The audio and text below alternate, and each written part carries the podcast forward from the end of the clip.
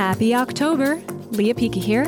Today's guest is an analytics and e commerce legend who's helping companies win with their customers by presenting their data for impact. Stay tuned to find out who's strutting their stuff on Present Beyond Measure, episode 37. Welcome to the Present Beyond Measure Show, a podcast at the intersection of analytics, data visualization, and presentation awesomeness. You'll learn the best tips, tools, and techniques for creating analytics visualizations and presentations that inspire data driven decisions and move you forward. If you're ready to get your insights understood and acted upon, you're in the right place. And now, your host, Lea Pica. It's October, people. Fall is upon us, the leaves are turning, the air is chilling. And that has nothing to do with today's show, but I bet I had you thinking that for just a second.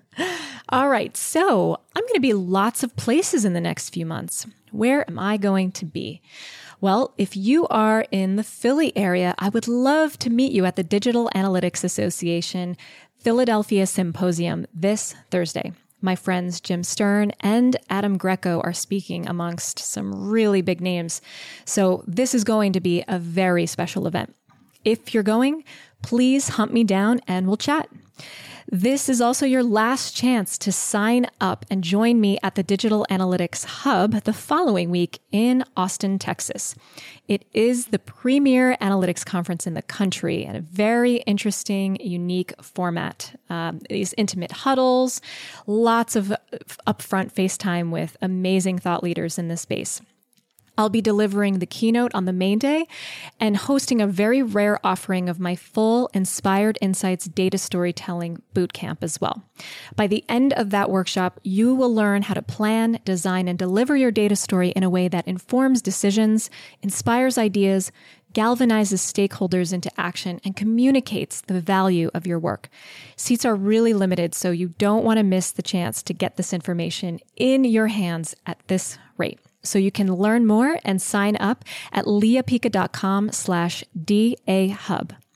And finally, if you're in the mood for a Benelux getaway to Northern Europe, I will be keynoting Conversion Hotel in a secret island off the Netherlands. And I have heard amazing things about this event. I'm really honored to have been invited. So I'd love to see you there too. And I never thought I'd say the word Benelux on this show. So, all of those links are going to be on the show notes page for this episode. All right, let's get to the show.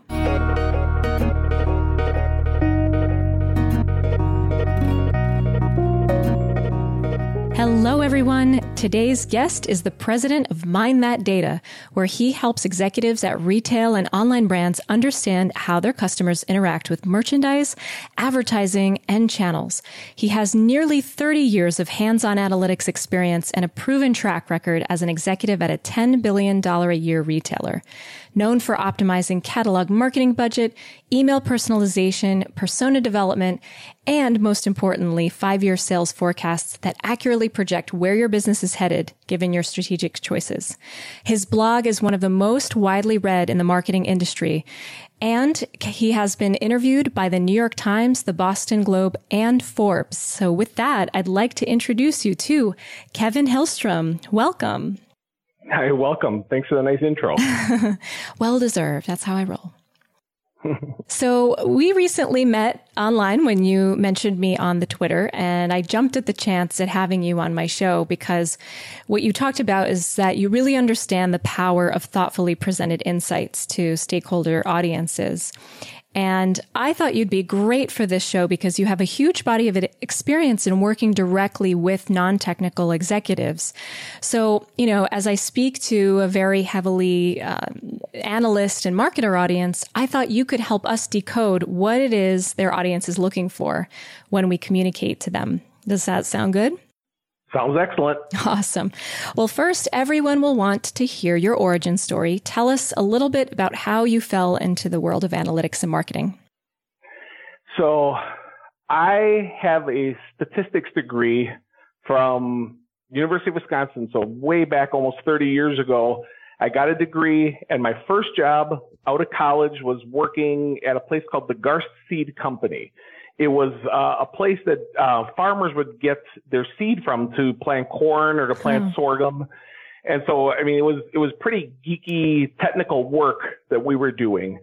And I was with people who were so much smarter than me. These people were just incredible. And I am just 22 years old and I just have my little tool set, my programming, and I really can't compete with this audience. Mm-hmm. And so I, I, after about a year of seeing where things were going and seeing that I just didn't really have a place, I decided to explore a little bit with some of the programming code. And so basically I created a map. So if I wanted to, pl- if I wanted to plot how a corn hybrid was performing in the state of Iowa, I, I would plant when the hybrid did well, I would make like a mountain, and when the hybrid did poorly, I would create this valley. So it was a, a 3D contour ah, plot. Okay. And with this plot, I was able to basically find my little place where I was, I was basically showing data in a way that nobody else was. So mm-hmm. if I hmm. couldn't compete on math and I couldn't compete on experience, I had to compete somehow. And sure. so that was kind of the, the tool that I used. And I got to present this at a, a SAS conference back in 1990. And I then was looking to move back to Wisconsin, which is my home state. And I found a, uh, a position that was open at Lands' End, which is a catalog company. Mm-hmm. And I sent, I, I, created a map and it was called number of June bugs killed daily on Wisconsin highways. So it, it's with fictional data, you know, wow. it's, it's, not real. Oh. And oh. I did this in color because back in 1990, there wasn't a lot of color. Okay. So I, I, I, did this in color and on glossy paper and I sent that with my resume. Hmm. And the the hiring the, the the director of marketing there who was doing the hiring, she was ready to hire somebody else. She saw that graph when it came in. They they brought me in for an interview, and then they asked questions more than anything else, not about my skill set, but about that graph mm. and what you know. They just wanted to know how I did it and, and what happened with that. So I basically got the job, and that's how I got into retail was was through that graph. So so essentially, having a skill set and being able to share information in a way that was different and and people weren't used to seeing was very beneficial in my career, and that's what got me into retail and then got me jump started on the path that I'm currently on. Wow, that's amazing. So if you're looking for a job, create something visually compelling and that might just make you stand out. Is that the moral of that story? that would be the moral of the story, yeah. Wow, that's an amazingly inventive idea. Um, so that's great advice unto its own. So I guess I want to talk about what it is you're doing now quickly. You know, if we were locked in a room for three hours, what would you and, and what you do at Minnet Data be able to help me do by the time we come out? And who am I ideally? Well, what I do now is I work with CEOs at retail companies or e-commerce companies, and they typically have a problem. And what, what, what it really comes down to is the CEOs that I'm working with have a problem. And They don't know how to articulate what the problem is, and they certainly don't know what the solution is. Hmm. So they will contact me. They typically read my blog and they typically follow it for a couple of years before they contact me. And then when they contact me, they'll they'll they'll say a question like, um, "Our business is down 10% to last year, and we think that the marketing team just doesn't know what they're doing. Could you take a look at our customer data and help us figure out what's going on?" So mm. it's a so it's an incredibly open-ended question. yeah. But that's that's exactly what I want. I do not want a CEO prescribing to me what I'm going to do. Mm. So I, I, I want the open-ended question. And then I have a set of code that I use and a set of analytics that I use that, as far as I know, not many other people use. So it makes me kind of unique and different. And it gives me a purpose for being. Mm-hmm. So technically, I'm not competing with a whole lot of people. And so that, mm-hmm. that, that, that allows me to basically stay busy and to have a reputation with CEOs who kind of want to get things fixed, but don't know how to articulate how what their problem is. So I run through my code, I run through my diagnostics, and now I've basically in my mind within a day or two, I've got a story for what it is that's that's good and bad about this business. and then what I do is I, I issue what I call tidbits. So every day, first thing in the morning, I send the CEO and their executive team a little fact finding mission kind of. Uh, so what I do is I'll say, um, I noticed that you stopped creating a lot of new items. Let's pretend it's Macy's. Mm-hmm. You know, I, you, you stopped having a lot of new items in your stores. You started having a lot of the same merchandise over and over again. Mm. And I noticed that after nine months, all of a sudden your sales sales started to decline. And I looked at sales by new merchandise versus existing merchandise, and I could see that um, new merchandise sales are down 40%, existing merchandise sales are up 10%. So I know you did something. And I will stop the tidbit right there. Now I already know what the story is, uh-huh. But I stopped the tidbit right there. And what I'm looking for now is CEO feedback. Okay. So I'm, I'm looking for the CEO or the executive team to start to beat me up. What I want them to do is I want them to say, you're wrong, and here are the reasons why you are wrong and they will then give me that feedback. And I don't get defensive or anything. I just, I don't even respond to their feedback. The next day I do a tidbit again and the tidbit incorporates what I've learned with their feedback. And so basically I'm taking their hypotheses and validating if the hypotheses are accurate or not accurate. And I'm basically walking them down a path where eventually they're going to be happy with what, with, with what they learned because after 25 or 30 days, they were going to be agreeing to everything they've learned all along the way, and there aren't going to be any surprises at the end of the of, of the project. And that's really basically what I do. I work on a couple of these projects a month, and I have found that this process works really well to get people to um, basically share stuff that they're not ready to share all in one big gulp. I can get get them to share it on a daily basis, and I tell a story that takes a month to tell. Wow. This is so interesting because one of the most frequent complaints that I've had and my students uh, complain about is that stakeholders don't know how to communicate what it is exactly they're looking for. They'll give very broad, open ended questions, and the analyst will approach an, an analysis with kind of a throwing a spaghetti on the wall approach, hoping that one of 50 metrics they extract and put in a presentation actually sticks. But you're saying, I think that you want that open ended question. You don't want them to bias you or send you down a specific path. You want to actually have a fresh, uh, fresh take on what's happening, but you know exactly, you're so well versed in it that you know exactly what to look for. I, I think that's a fair way to say that. You know, I, if, if, if, a, if a CEO or a vice president is telling me what I need to do and how I need to do it. My first question would be, why aren't you already doing that at your company? You already have analysts.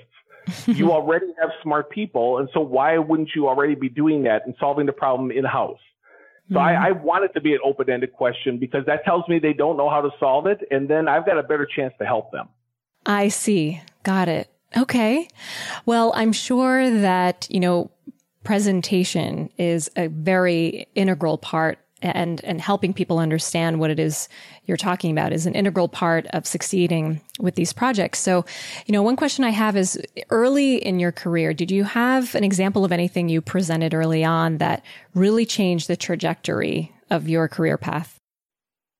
I, I had a catastrophe actually. Um, Perfect. when I worked at Lands' End, I had been there about three years and our business was performing well, but not as good as it had performed historically. And we had all these different business units, and all of the business units were basically marketing to the same customer. And mm-hmm. so you can you can kind of think about like if you were in in in if I use Macy's as an example, if you were in the cosmetics area, the cosmetics area is marketing to a customer, and then the women's handbag area is marketing to a customer, and they're often the same customer. And so they're kind of having mm. a tug of war for that customer in, in, terms of who's going to win it. And what I did is I, I created, because we were having this tug of war in house between all these different business units, between like men's and women's and home and kids, all fighting for the same customer. Mm. I created a geeky mathematical long-term experiment for 12 months. It was a two to seventh factorial design. now I didn't tell a single person that's what we were executing. Okay.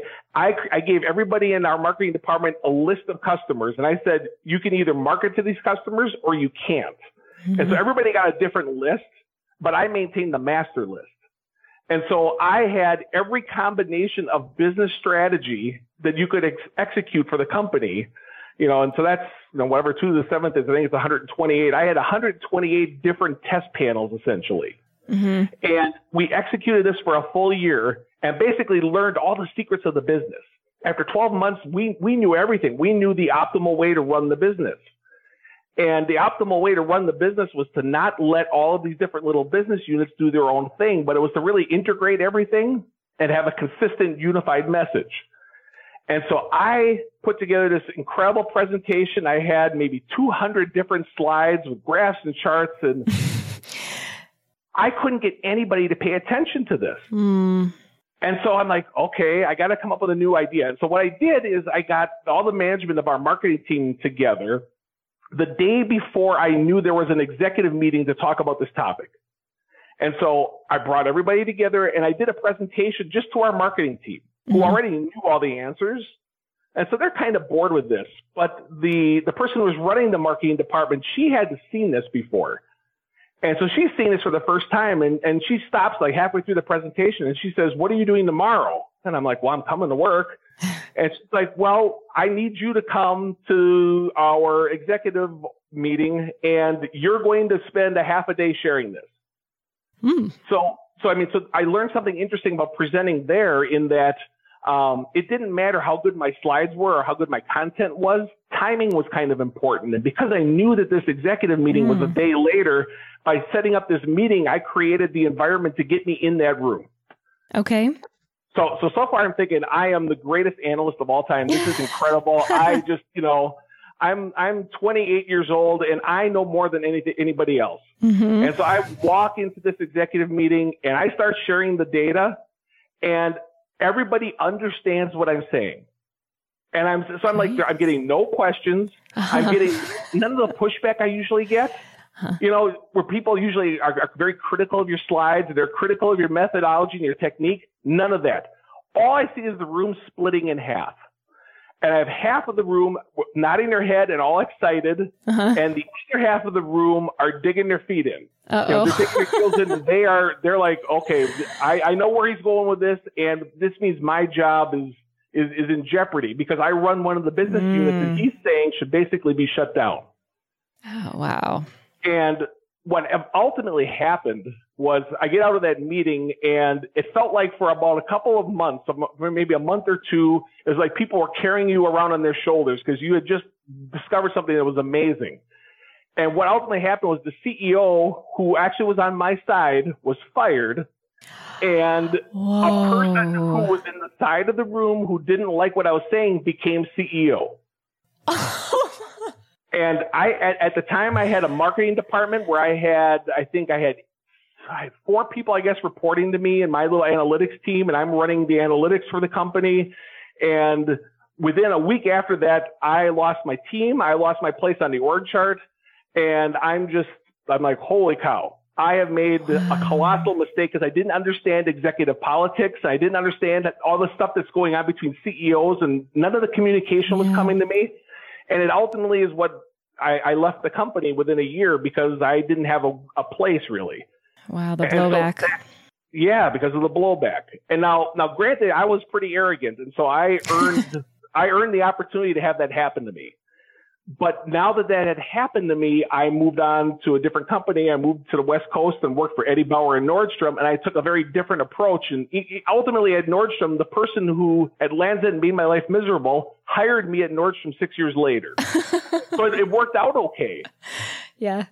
But this whole executive, how executives work and the communication and the power structure and all of that was something I was so blind to that I let my arrogance get me in trouble. And so I decided wow. I wasn't going to let that happen again.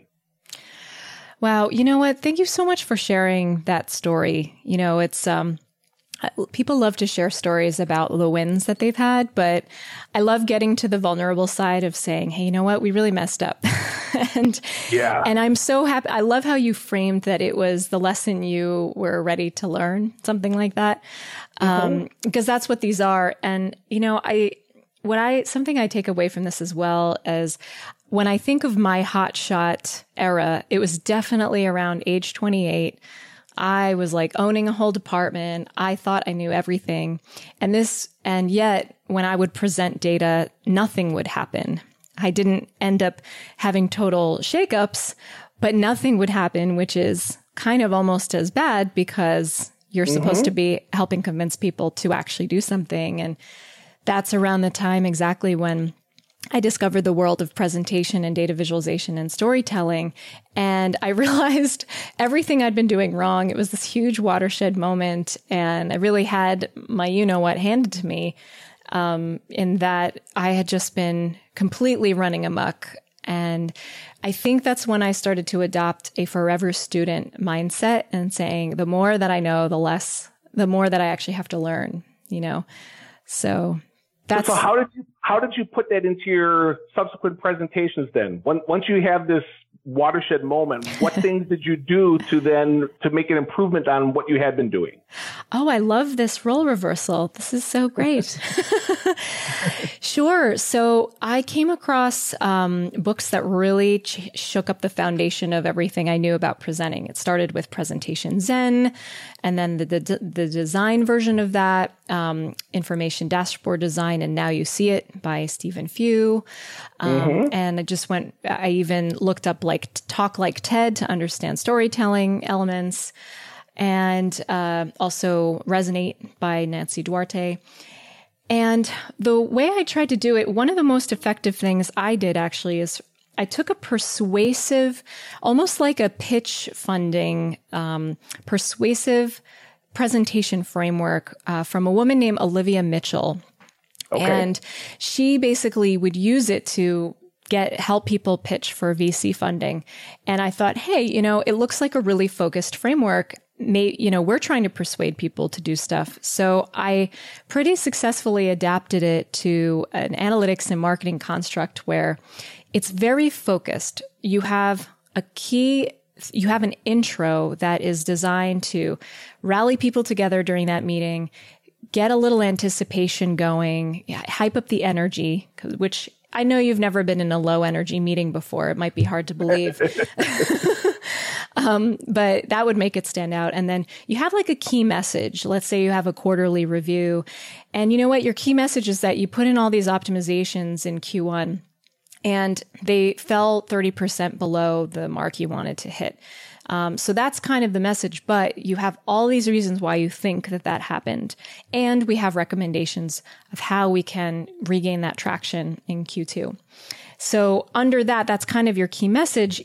You choose three to five main ideas or metrics or insights that encapsulate and tell the story of what is behind that message. It's the supporting evidence for that key message. And you don't pick more than three to five because what I find is that if you overwhelm your audience with lots of metrics, that's the more they're trying to hold in their head, the less they are to remember anything. So, sure. And, and the less likely they will act on everything, right? They, if they have fewer things to act on, they're more likely to get it done, at least in my experience. So you put out your three to five metrics or insights and you talk about why that happened, maybe invite a dialogue, invite some arguments from the audience. Um, if you haven't anticipated them already, and then you pose your recommendations and you get buy-in and you assign accountability and a time frame. And then you recap all of that and you make sure everyone's really clear on next steps. And then you leave that meeting with a sense of, I know exactly what I was supposed to learn here. I can remember most of it. And I know what I'm supposed to do from here going forward. And what I'm finding is that has been one of the most useful things that I've pulled from that watershed moment of I've been just throwing this disorganized shopping cart of things at my of numbers at my audience to something that felt really focused and defined the word actionable, at least in my experience. And, and see the, the the method you just described helps you come across as a leader because mm. you're you're you know you're you're going to be perceived differently because of the way you are choosing to share information and putting accountability on people and having takeaways coupled with a small number of things to learn that that you come across then an, an executive sees you behaving like that and they say well she has got it together. She's there's something about her that is different. And executives like to look for those kind of soft skills and they trust if, if those soft skills are repeated over and over again and the executive sees that that's happening consistently and the person is following through they now trust you and they're going to come to you with other problems and they're going to your career path goes down a different trajectory once you've earned trust like that so you you clearly learned something about a, a softer side of presenting coupled with leadership, and you're using that in a good manner.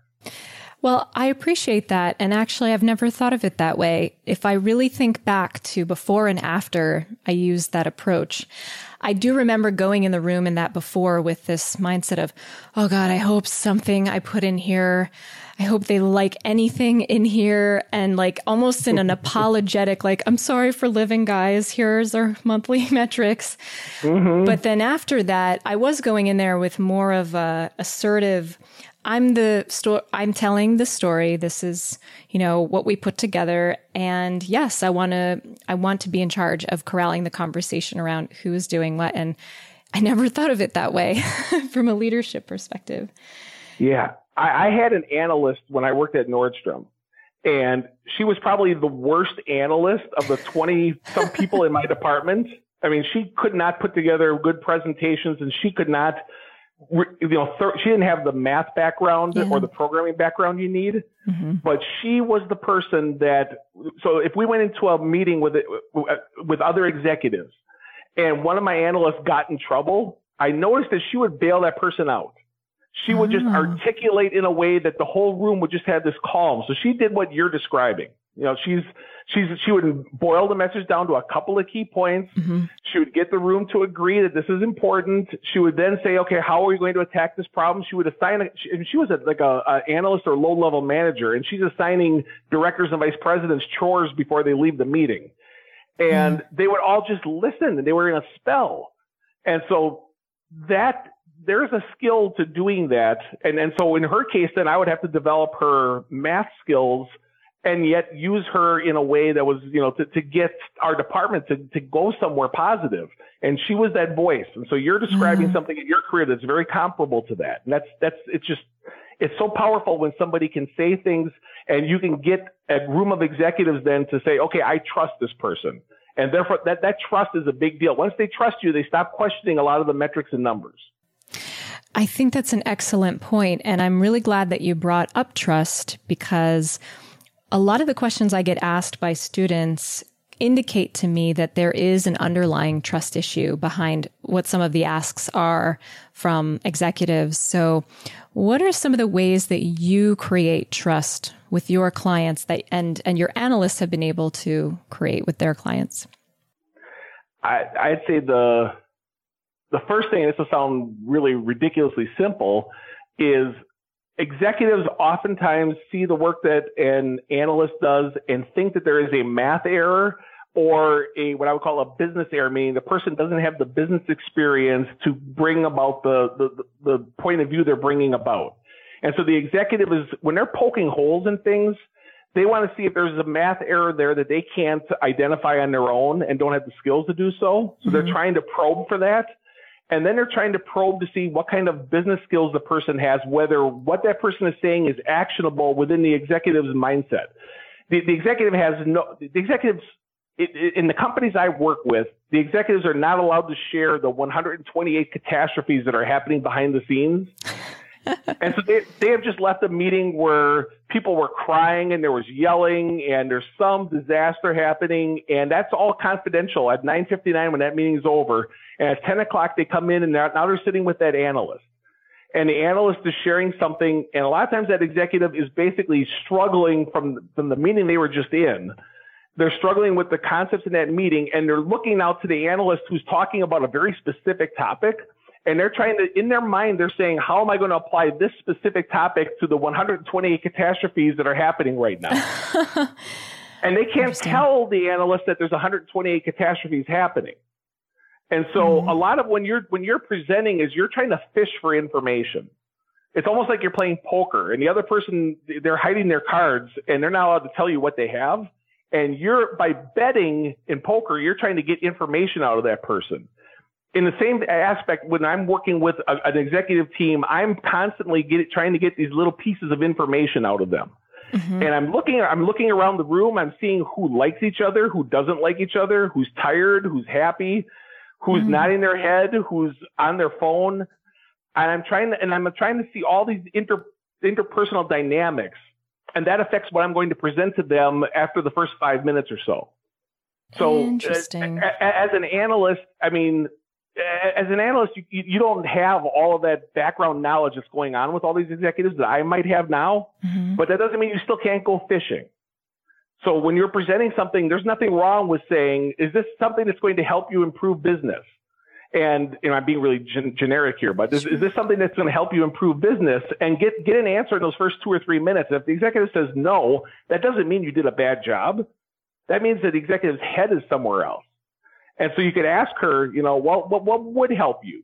And as you're asking these questions, that executive's going to start to share things, quite often things that they shouldn't be sharing or things that seem really disjointed to you, but are, are probably important if you can get it, if you can triangulate and get enough mm. pieces of data. So I like to when, when I when I visit a company and I'm presenting to the executive team, a lot of times the analytics team will come in and they're angry because they were supposed to solve this problem and the the company hired me instead. And I will I sit down with them afterwards and I will tell them the perspective of the executive team and this is what the executive team is thinking about, and here are the things you could do to make them happy. And they'll frequently say, well, I didn't know that any of this was going on. And so I think mm-hmm. as an mm-hmm. analyst, it's, it's perfectly fine to ask questions back and to, to fish for some information and try to get as much information out of these executives as you can. And that will help you then pre- prepare a better presentation. Even if it's not that day, it'll help you the next time. I love this advice because it's all about probing and staying curious, which are my words for life this year. I adopted those as my official brand statement for the year. Um, because, you know, what I think sometimes can happen is even when a request comes through to present information, it can come across really vague, like campaign results, things like that. And probing, I encourage uh, students to probe with additional questions, kind of like what you're saying. So I'll ask them like, what's hot on your list right now? What would make your quarter a win? You know, what, yeah. what's keeping you up at night? Um, what would make your life easier or better right now? And you don't often ask stakeholders these questions. They're not often probed that way but it kind of gets more to the heart of the fact that they are human beings with beating hearts and they have needs. At, they have basic human needs that a lot of what you're talking about, I think it, the behaviors you're talking about are trying to meet.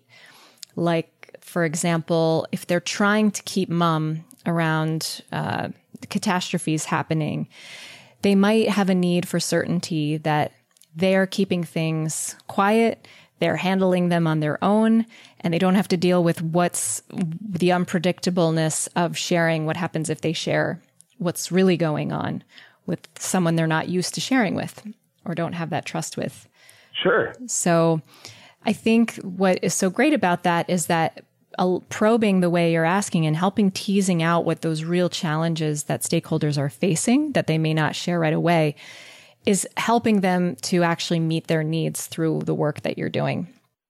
Uh, I'll give you one more example. Yes. I I was in a meeting once with my boss, the president of the company, and my boss tells me in this meeting, "I'm going to fire you in the next month or so because your your team of analysts are awful, and your leadership of this team is terrible."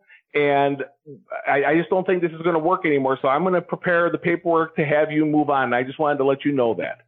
And so this meeting mm-hmm. ends at right before 10 o'clock on a Friday. And at 10 o'clock, I have my staff meeting with my analysts. And so I walk in this room and I am seething. I am just, I, I know that my analysts are doing a good job. I know that this isn't their fault in any way, shape, or form. Mm-hmm. And one of the things I did with my analyst team was I taught them little cues in my language. I said, I'm not going to be able to share everything with you that's happening, but I'm going to use code words. Mm-hmm. And if you pay attention to what I'm saying and you listen for these code words, it's going to give you an idea of what's going on. And so in my staff meeting now, I'm presenting, you know, here's what happened last week. Here's what's going to happen. And I was just, I would just dump in about seven or eight of these different phrases. Mm-hmm. When that meeting was over, one of my analysts came to me and closed the door and she goes, something's going on, isn't it? Mm. And I said, well, what do you, what do you mean? And she says, well, you said, and she, she written down the phrases I used and she was actually able to triangulate. She triangulated to the wrong thing, mm. but she triangulated close enough that she knew how to help me. Wow. And, and, and so part of it is just fishing and just listening for these little verbal cues that people give. Yeah. And as, and as, as you learn different personalities have different verbal cues or different ways of sharing information, you can kind of triangulate what the problem is and you can at least try to offer some help. You may not know what needs to be done, but you can at least, you know, and, and this person, I, I, because I was just in this meeting, I felt miserable, right? I'm like, well, my career's ending today. This is horrible. Yeah. And so she comes in, you know, and I know she reports to me, but she's, she was able to say, I know something is going on. Mm-hmm. And that makes you feel better. And so now you trust that analyst. And so that analyst actually made it through that transition with me and, and did a really good job. But she was able to understand all those little hidden communication cues. Wow, that's amazing. And, you know, actually, before you said something interesting. You said that you will adjust how you're about to present or what you present based on interpersonal dynamics that you've just observed. So I would love to hear more about that too. Well, I'm, I'm doing a presentation um, the first week of September. I'm going to visit a company, and they own multiple brands. And this company has um, they've got leaders that have different ways of doing things. One of the leaders is really good at math, and so I'm going to have an appendix for that leader. I'm not mm-hmm. going to share all the math in the meeting with all these people that are going to be bored by it. But I have an appendix that has all the different key pieces that this person will ask about. And when that person asks, I'll say, go to the appendix, page 79. Mm-hmm. And on page 79, I've already pre-thought all that for that person. I'm going to have people who are afraid of technology and they, they, they, they don't trust um, mobile marketing and e-commerce as much as they should. Mm-hmm. And so I'm going to have in, in, in, for them, I've got a whole section based on, I'm going to protect your part of the business that you love and I'm going to save money in this different area. So I've got a piece of that presentation already prepared for that part of the audience that I know is scared about all of that. I've got the financial folks like the chief financial officer who need to save money. And so I'm going to have a piece of the presentation that talks about how I'm going to save them all of this money that they can reinvest elsewhere or they can just pocket. Mm-hmm. So I'm, I'm building the presentation for all of those different audiences. And if I know that a minority of the audience likes something, I put it in my appendix. Okay. If I know the majority of the audience is going to be interested in it, or I believe they're going to be interested in it, then I'm going to make that a section in my presentation and I'm going to focus on that. And, and, in fact, if I know that they really care about it, I'm going to share almost everything before I even go on this trip to this company. I'm going to share it with them so they already have it. So that when I show up, they we're at a point now where it's not me presenting and being bombarded with questions and being yelled at. It's we already have a common basis and we know where to move forward. Now let's talk about moving forward as opposed to spending two hours going over the facts. Mm-hmm. So I'm going to build all of those different pieces into my presentation ahead of time based, based on my knowledge of the people's personalities. Wow, that's very interesting, uh, especially because oftentimes people don't know what to include in their presentation versus what they put in the appendix. And typically what I've done is looked over uh, and said, does this metric or insight apply to the story that I'm telling? Um, and if not, it should go in the appendix. But I like how you're adding in, like thinking about the personality types and typically what people are looking for of your audience um, to make that determination. And, and, an executive likes it when an analyst, when an executive asks the question, an analyst says, "Well, I've already thought of that, and here's the answer." Mm. The executive, that's that's an area where the executive is going to have trust. Big win. Say, okay, yep. I and, and so it doesn't even matter what you're sharing now. You you built some trust, and that person's going to let you. They're going to give you more latitude to do more work and and do it your way. Exactly. Yes. And even part of that framework that I mentioned before, one of the components is trying to anticipate arguments that they're going to have against the insights you present. Um, you know, there's always that one person that says, well, I want to see the extra data or that doesn't line up with what I thought and things like that. And if you can actually get in front of that and prepare an answer, then I find that you're really winning. you're in their head. Absolutely.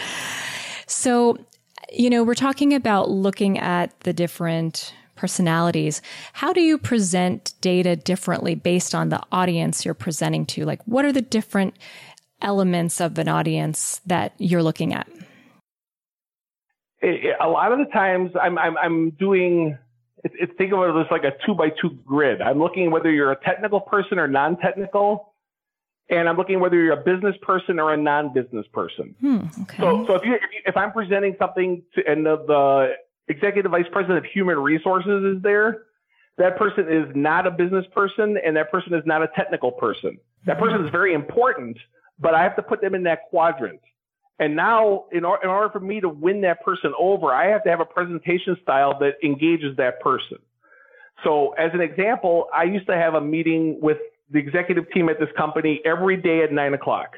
Mm-hmm. And I had um, half of the room would be what I would call non-business, non-technical. Mm-hmm. And so these people are going to be bored silly if I go, you know, yesterday we were 5.6% above plan and we made $291,000.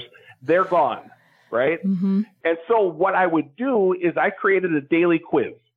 And so I would pass it out. It was my job to start the meeting. And so I handed this out every day. I handed out this piece of paper and it had a quiz. And it would say, um, and this is a while back, it would, it would be like when a catalog customer buys something online, does the customer A, continue to buy from catalogs, B, shift their business online, or C, have a bad experience and leave the company? now I'm looking for B. I want everybody to answer B, right? Uh-huh. But I know that my boss, who's technical and mathematical and nerdy and all of that, and is a lot like me, mm-hmm. is not going to settle for this. Mm. So I'm, I'm like, okay, what's the correct answer? And everybody in the room, because over half the room is non-technical, non-business, they would go, well, I think it's B. And they would have a little discussion. They go, we think it's B. And I go, you're right. The answer is B. And they would all clap and pat themselves in the back. and now what I've just done is I have just set for the rest of the room what the right answer is. Mm-hmm. And my boss, who's the technical person next to me, is going to beat the living daylights out of me now over all the numbers that prove this hypothesis and, and because he's going to treat me like this, I've already set the whole room up. This is the answer that's right, and you're all happy. Okay? Mm. So if he's going to start attacking me, he looks like a jerk. and and he, and he would start attacking me, and then the the, the non technical, non business people would all come to my defense. Mm. And and so at this point now, because he, I know he's going to come at me. I've got a whole bunch of technical slides. And so here's mm-hmm. the methodology we used. Here is, and, and now the, the non-technical, non-business people are no longer listening because it's, it's, geeky math. It's and, over their heads. It's over their heads, but they don't care because they're happy because they got the answer right, and I got them to support me. Right. So, so I will, I will focus on who is in the room, and and I do that basically you know, if you're a technical person, yes, no. If you're a business person, yes, no. And there's no judgment about which quadrant you land on. I'm just going to adjust how I present for those different audiences. Okay, so this is great because I'm often asked how to adjust your presenting style to when different audiences are in the same room. Mm-hmm. So I guess if I if I think about the takeaway, you're looking to maybe settle the oh, how do I say this to kind of answer the questions of the less technical focused folks pers- first, or is it whoever is the majority ruling party first? I'm going to approach it by the majority ruling party. Got it. Okay. Right. So in my, but in, in my world, the majority ruling party is almost always non-technical, non-business people. Yes. When, when you're early in your career and you're with a team of analysts, the majority ruling party is technical, non-business because you haven't earned the business experience yet. Right. And right. so you're going to have to have a whole, you're going to have to have everything buttoned up for that audience. Yes. And then you're going to have to evolve as you, as, as, as one executive comes in the room that is in the non-technical, non-business world I would start with them and just give them a high level, this is what's happening, here's what you need to do, and then go into with everybody else, here's all the math behind it and all the technical stuff, and let's go ahead and have this discussion about all the technical stuff. But I just made that person who isn't comfortable with all of it happy, and they either agree or disagree with me, and I fished that out right at the start of the meeting. You know what? I just envisioned a sort of quadrant of non tech tech and non biz biz. And like what you just said, if you're technical but non biz business, you're really focusing on buttoning up those numbers and making sure they're yeah. airtight versus maybe a business but non-technical you're really making sure you're tying whatever you're talking about directly to the business objectives and yeah. current goals of the company um, yep what that that is so amazing. I would love to actually see like a, a diagram like that. What would you say are strategies for someone who's I don't know who would be working there, but non-technical and non-business, or do they exist? I, it, has been my experience that at least half the people I because I'm presenting now to executive teams. Um, I would say like if, if you work in human resources, I'm going to say you're non-business. And I don't mean that in a negative mm, way. Sure. I just I just mean that you're not your job doesn't depend on whether you deliver profit numbers to the company or not. I see. Right. Your your your job is so so important but so different. So so right. that to me is not business. If I'm in information technology, I'm going to call that non-business. Mm-hmm. It's without you the company doesn't run, but your job is not to deliver a ton of profit. Your job is to put the systems in place that enable somebody else to generate profit. And right. so I'm, I'm with, with that non-business, non-technical. So the IT person is going to be technical, non-business.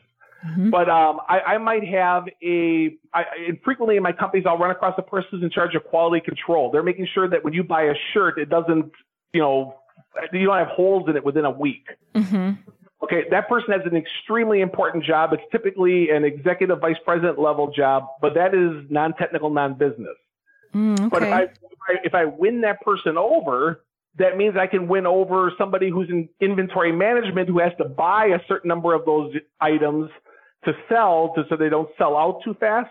Right. I have to win that person over because we're going to make some website improvements that are going to increase conversion rates by 10%.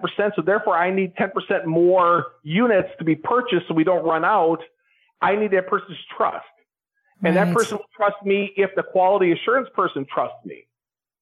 So I'm, I'm always kind of looking in that quadrant and figuring out where people are, and then I'm going to adjust my message based on where people are. This is so amazing. So there's one quadrant left that would maybe the most challenging or not, depending on how you see things, is that someone who happens to be really technically sharp and have that business acumen. So how do you, how do you make them happy? I tell them we can agree to disagree.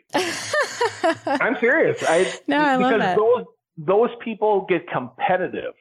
And if, if you if you come up with something that's new and clever and they haven't thought of it, that gets to be a problem. And so they they, mm. they, they may beat you up even when they agree with you because they want to put you down on the pecking order. Right. Um, I, I had one person like this in my career, and anytime my team had an idea that she thought should have been her idea, I would let our, I would, I told our department up front, all 24 people, if she says this is her idea, we're going with it. and they would be so frustrated, but we invented this. And I would say, well, yeah. here's the thing. Because she's in the information technology area, if she doesn't want to work on it, our ideas don't get implemented. Mm. So, so because she's technical and is business savvy, we're going to, whenever, we're going to try and get her to adopt our ideas. And we're going to try to get her to adopt them as hers. And every single time she does that, we're going to look at each other and smile because we know we won. And so we would be in meetings and we would basically, our presentation was to get her to go, I know what we need to do. And then she would tell us what we need to do. And we'd all just nod and smile and go, Oh, okay. that's a great idea. That's great. Yeah. Oh, you're, you're brilliant. And we, we, so, so that's how we would manage a person like that. But, but often you can't win those battles with those people. And mm-hmm. so, so I will in in meetings I will just say, well, I think we can agree to disagree. I've got my numbers are are good. I've double checked them. I know I, what I'm doing is accurate. In my job, I can say this and other people can't, but I can always say I've worked with 200 companies, and so I've seen right. a lot. Yeah, you know, an average analyst doesn't have that card to play. But but you basically say, you know, One day. I, I put this up exactly. It will happen. But well, I've, I've put it up, and I'm confident and you can just agree to disagree if the other person doesn't like what you're saying.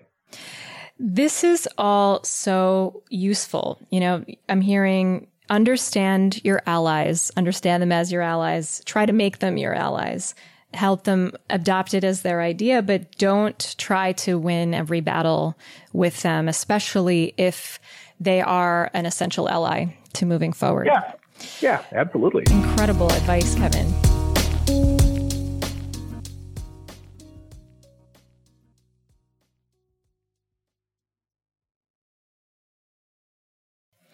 So I call the next segment the upgrade. This is a power tip or a resource for doing our jobs of pre- presenting data more effectively. So, do you have an upgrade tip for us? Uh, I, I here's one. I, I remember I told you earlier on how I basically got I, I split a room of people in half, and I got on the wrong I got in with the wrong half of the executive team, and it cost basically cost me my job. My arrogance cost me my job. Yes. As that was happening, um, or just before that happened, I was struggling. I'd been an analyst for six years and my career was going nowhere. Mm. And at one point, I overheard the CEO talking behind a partition. I was on one side of it, the CEO was on the other side, and he mentioned my name. And he mentioned that I was really good at numbers, but I did I had no business experience and I didn't know how to sell anything. And I remember I, I felt so miserable. I was like, I probably shouldn't have heard that, but reality is I should have heard that. Mm. And my boss and the CEO had a great idea. They sent me to something called Dale Carnegie training. And so mm-hmm. if you've ever seen those, those, those, those Dale Carnegie books, they were written like 70 years ago. Oh, yes. Um, I love them. so, so, so this was a training course. It was eight weeks, every Monday night from six o'clock to eight o'clock. And it was for salespeople, people who were, were professional salespeople. And so it was me and 40 salespeople. And we were learning the te- techniques to sell ideas. So they, they may have to sell a vacuum cleaner. I have to sell analytics. Right. And so one of the things that was really key out of this eight week training, and they, they taught you all these different tips and psychology for how to, you know, how to, people want to be loved and they want to be treated well. I learned that there was a technique where you had to get the person to say yes three times. And that if you got them to say yes three times, it was really hard for that person on the other end of the conversation to back out of, of where you were taking them. Mm, okay. And so I had the same presentations that I would, I had always used, you know, the same style. I didn't change how I presented the information visually, mm-hmm. but I, I, I would use the slides to walk a person up to saying yes. And then I get them to say yes again. I get them to say yes a third time. And once I got them to say yes the third time, I would then try what the class taught me. And I would say, well, if you agreed with me this far, then here's where we need to go with this idea. Hmm. And it was like a bomb went off because all of a sudden the exact same presentations that I've always been giving were now going places.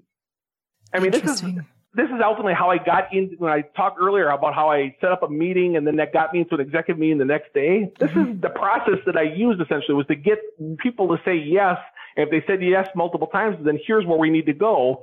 People went where I told them to go. They, uh, uh, my, the, the marketing executive told me, she goes, it's like you have put a spell on this whole department. and I was, all I was doing was using what I learned in the sales training class. And so I would, that would be my advice to, to anybody that if you are having a hard time with your information and, you know, you described how you went through an epiphany and then you went out and got additional training and that made a difference. I think that's that's the essence of what I'm talking about here. I had for me, it's I had to go to sales training and I had to learn how to sell my ideas as if I was selling vacuum cleaners. And I went from analyst to vice president in six years after being stuck as an analyst for six years. And the only thing that really changed was that class. That is incredibly valuable. And you're so right. I, am a huge fan of the Dale Carnegie work. Um, and I think that it's so true that if the more that we think about that fact that we're selling our ideas and our insights, and we are there to persuade and inspire, not just to inform, I think yeah. that is what's going to lead to career trajectories like what you just talked about. That's amazing. Yep.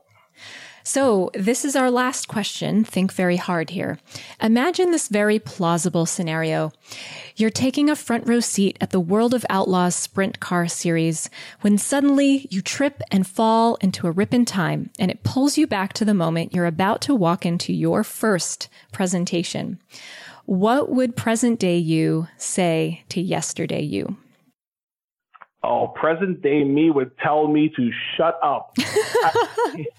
because I already know how arrogant I would have been, how conceited and confident that I was right, and everybody who's listening to me was dumb and stupid. Mm.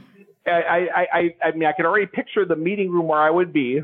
I can picture who the audience is, and I, I would, I would tell that person to have to try and be humble and to have some empathy, um, to acknowledge that they don't know all the answers Mm-hmm. To acknowledge that they may think they know everything, but they may have a math error. Like Sheldon Cooper had a math error on the Big Bang Theory when he got to meet with Stephen Hawking. I mean, those things happen. Yeah. And you're so confident. You so you so think you've got everything buttoned up. And I, if you have some empathy and you know some compassion for your audience, that they're they're not, that's not their skill set. Yeah. Um, I would tell that Kevin 30 years ago to to have that mindset going into the first presentation as opposed to I am right and you're all going to love what I'm about to share with you. I'm saving your lives, which is how I would have gone into that meeting. I I can so relate. I've walked into so many meetings like that, and these meetings and audiences really have a have a way of bring bringing you humility. Like mm-hmm. my my hashtag always going in a room is hashtag humble because I just don't know when I'm going to have a teachable moment, and I don't know what I don't know. Right. So how do you balance hashtag humble with being confident? Well, I mean, a lot of it is the work in advance. You know, like you said, buttoning up those numbers as best as possible, not rushing through things if it's possible, um, and feeling really confident in that.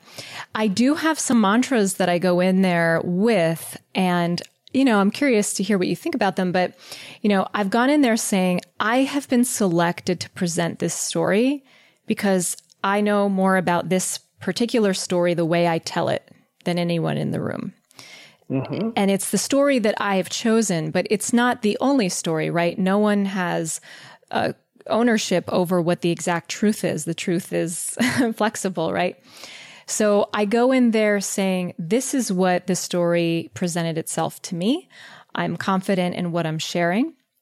And I am open to other possible interpretations of what actually happened outside of the concrete observations that I'm bringing in and I'm going to be open to discussing about how to act accordingly on that. And, you know, there have been moments where people have pointed out an error or asked a question I didn't know the answer to. And as I grew more confident, I made sure to just own the fact that I'm not Siri. I can't be queried for the Wolfram Alpha answer to every single question that's on the planet. I'm not a supercomputer.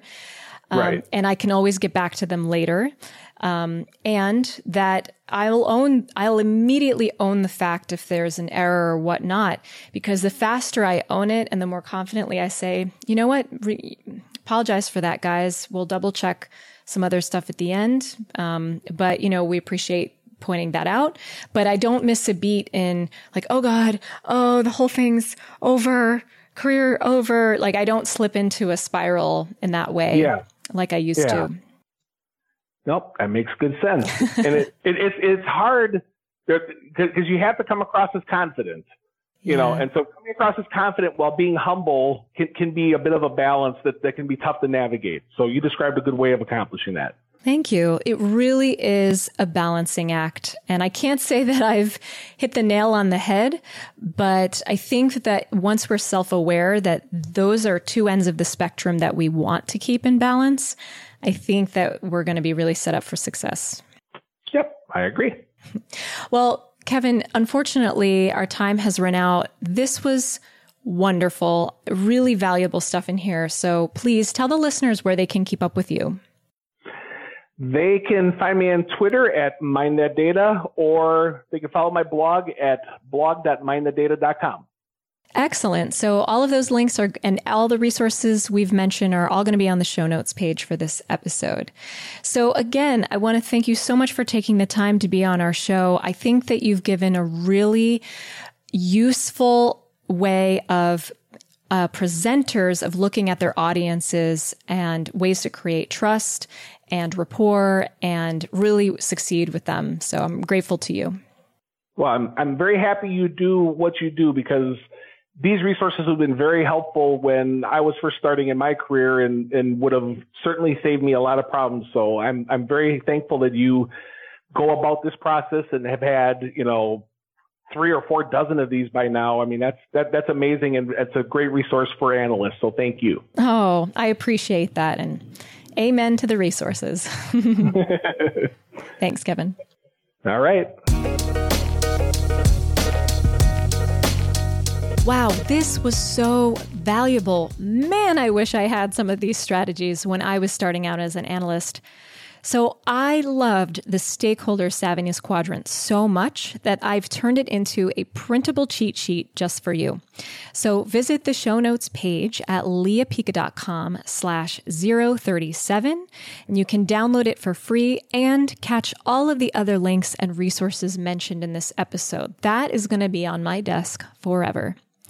If you've liked what you've heard, please hop on over to iTunes to subscribe, leave a rating and review. Ratings and reviews are so appreciated because they affect the rankings of the show, which gets this information into the hands of lots of other practitioners who need it. And I'll be reading out my favorite reviews on future episodes.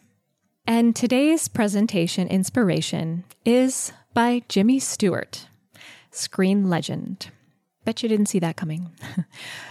and he said, Never treat your audience as customers, treat them as partners.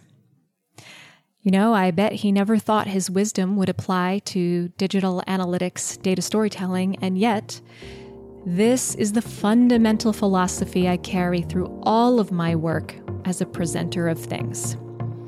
Treat your audience as partners.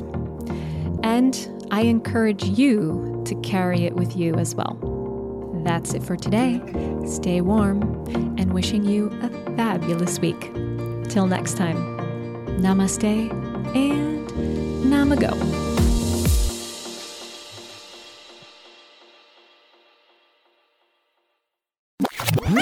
And that's a wrap.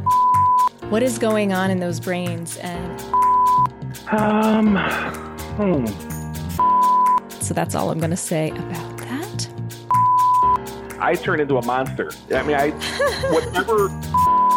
That's not always the typical response that I hear from people. I love it.